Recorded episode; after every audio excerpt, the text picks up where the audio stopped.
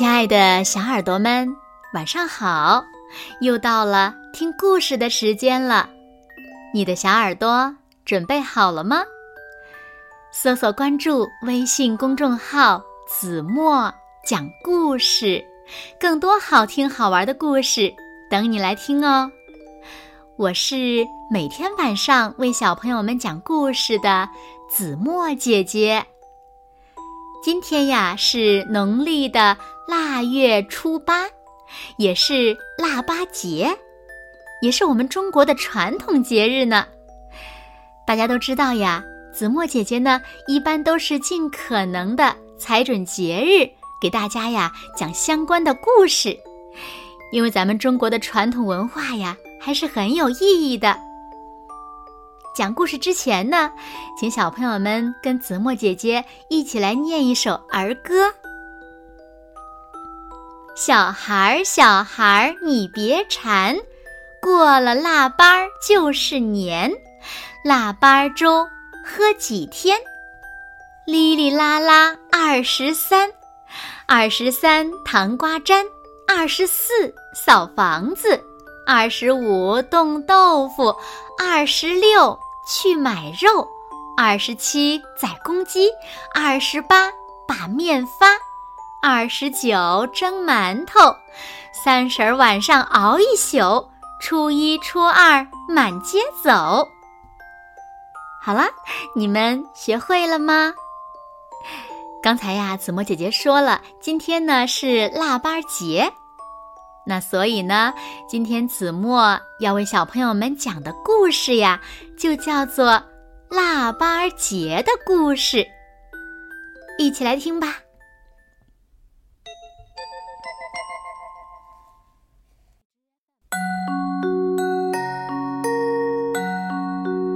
农历的十二月又叫腊月，腊月初八是腊八节。这一天呀，人们都要喝腊八粥。熬腊八粥呀，要用各种米和豆子，像白米、黄米、江米啦，红豆、绿豆、芸豆啦。当然了，还可以加入喜欢的果子，比如大枣、花生和杏仁儿等。熬啊熬啊。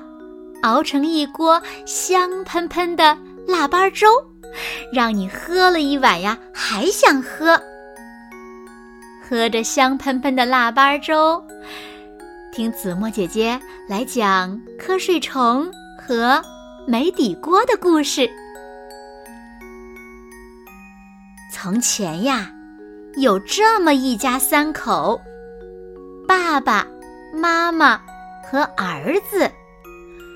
爸爸最勤劳了，他每天鸡叫就起床，天刚亮就下地干活。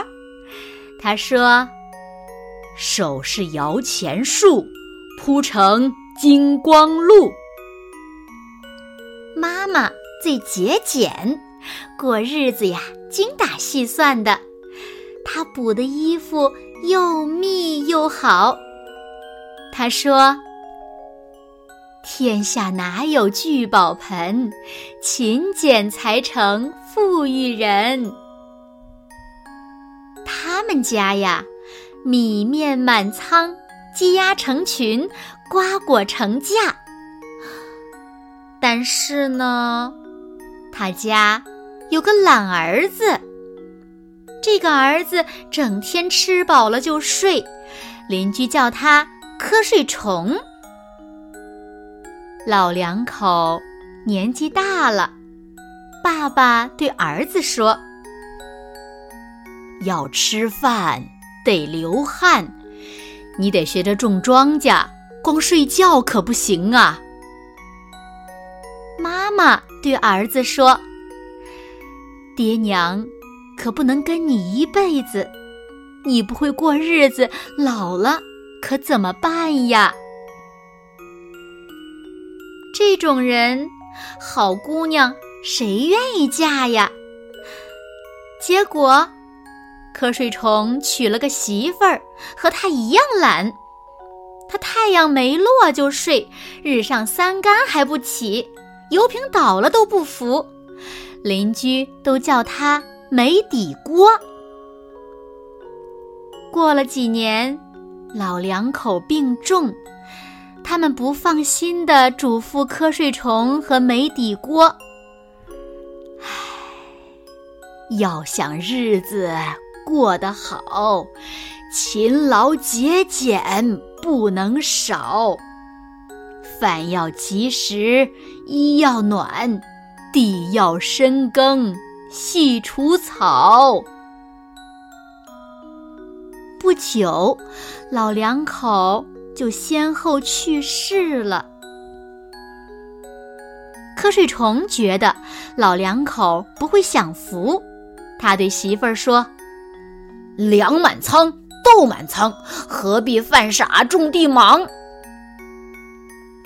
没底锅觉得日子过得挺好的，不用发愁。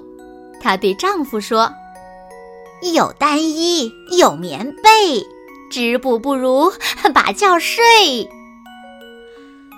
两个人谁也没有把老人的话放在心里，每天除了吃喝玩乐，还是吃喝玩乐，坐吃山空呀。没几年，地荒了，家里也没有存粮了。这年腊月初八，北风呼呼的刮，雪花儿飘呀飘，简直有巴掌那么大。瞌睡虫和没底锅没吃没穿，缩在破房子里直打哆嗦。嗯，哆嗦嗦，哆嗦嗦，好想妈妈的白馍馍。哎呦呦，哎呦呦，扫把杂粮，凑碗粥。杂粮是从缸底儿、粮仓缝、墙边、老鼠洞，好不容易找出来的。谁知道他们端起碗刚要喝，一阵大风刮来，房子呼啦一下塌了。根据这个传说呀，每年的腊八儿，家家都要熬上一锅杂粮粥，喝粥过节，用来提醒自己珍惜好生活。好了，亲爱的小耳朵们，今天的故事呀，子墨就为大家讲到这里了。那小朋友们，你们今天喝腊八粥了吗？那么你们还知道咱们中国还有哪些传统节日呢？在这些传统节日又有什么风俗呢？欢迎留言告诉子墨姐姐哦。让子墨看一看，谁是一个最善于观察、思考和体验的孩子。好啦，那今天就到这里了。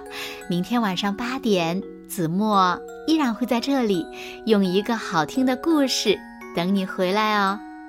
你一定会回来的，对吗？